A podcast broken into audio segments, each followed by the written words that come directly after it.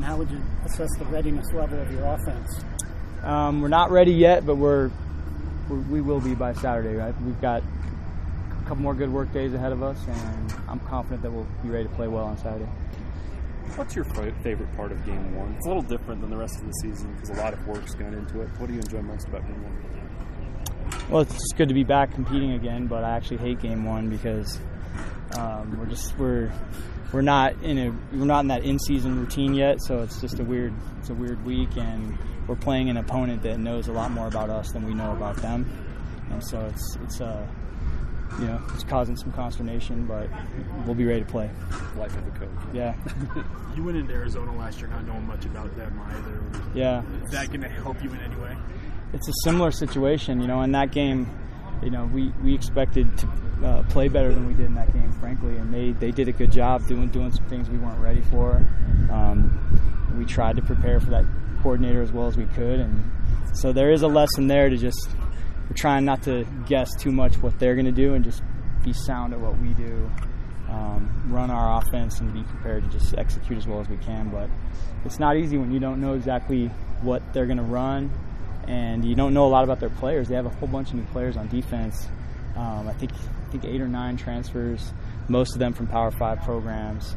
So you know it's just it's a little bit hard to prepare for, but um, we'll be ready.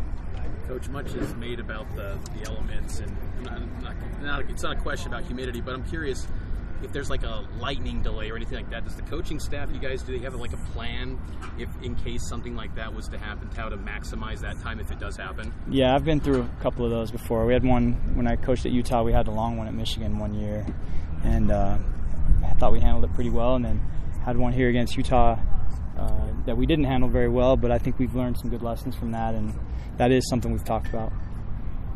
You go into the game with a full slate of. Uh of your weapons? I hope so. There's still, um, let's see, there's still one, maybe two guys I'm not 100% sure about right at this moment, but I expect to have almost our whole crew, if not the whole crew. There's, there's, I don't think anybody's been ruled in completely out yet that I know of.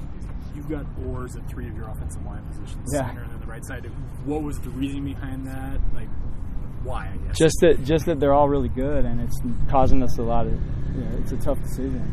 You know, there's there's eight guys there that started Power Five games, and then you add Kingsley to that mix. You got nine good players, and um, probably they all deserve to play. So we're we're trying to decide. You know, do we just start five guys and see how it goes, or do we rotate some guys? We're still. Daryl has a good plan, um, and we're working our way through it. But wouldn't be surprised if you see seven or eight guys play in the first game. What lessons did the team learn from UAB maybe last year? And you kind of touched on this yesterday in Coordinator's Corner, but just like always being up for every opponent. Yeah, just respect for the game. You know, if, if you don't respect, you know, every aspect of this game, it will humble you in a hurry. And it's easy to be motivated and excited to play. Um, you know, for the first practice of fall camp or the first day of spring ball, or you know, if you're whatever you're playing in the national championship game or something. But this game, you got to prepare the same way every day. Practice 15, you know, the dog days of two days when it's hot and you're on the turf over there. You got to be the same every day, and so that's one of the things we have to do better this year is is uh, you know stay humble and handle success. You know, we we had a chip on our shoulder the last two years for various reasons, and this year we've had a lot of people telling us that we're good. You know, and so we have to be able to handle that. You know, and and keep that edge and keep that chip on our shoulder that we've always had. It's it's it's a new challenge, but I'm I'm excited about it. What are your expectations for Chris Brooks in Game One? Um, I expect him to run the ball really hard and and uh, have a big impact on the game. He's a good player, and I think he, I think he's going to show it on Saturday. How did Miles Davis win that RB three spot? Um, just by having a great camp. What, one of the most improved players on our team. Um, you know, he was just sort of a positionless athlete for a while.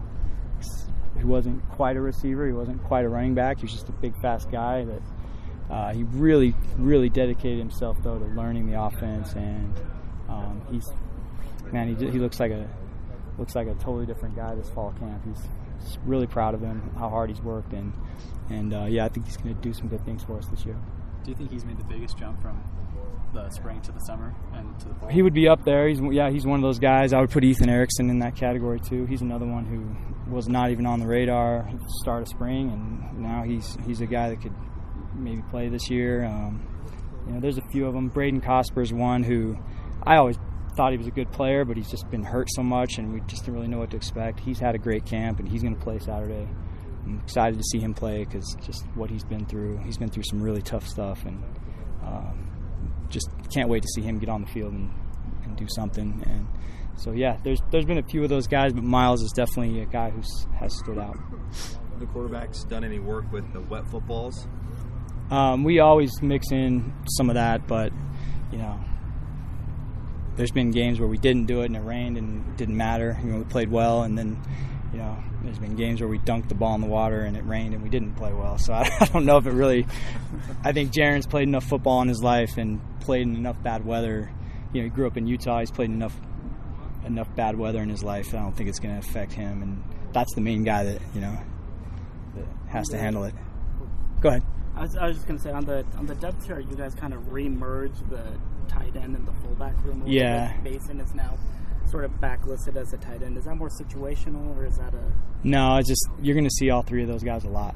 Those that's three of the best players on our team, and um, it sort of they do we do we do sort of count them as the same position. They meet in the same room with Coach Clark, um, and uh, we call them tight ends.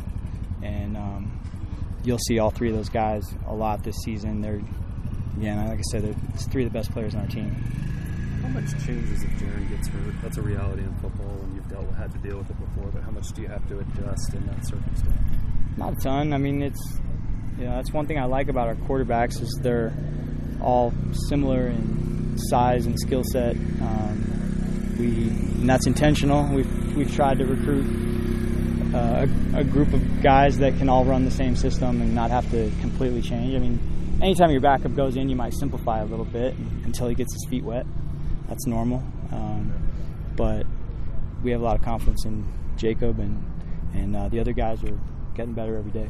You noted that confidence with the QBs. Um, with Jaren, how much autonomy of this offense, like the feedback he can give even to you, like like A lot. what he's seeing, how much input does he really have on this? A lot, yeah. He's he's on he's on a different level this year. Just um, with you know he audibled a lot last year. We gave him we gave him a lot of plays to you know situations to get us in the right play, and we're doing more of that than we ever have uh, since I've been here. And he's really smart. He's does a good job with that stuff.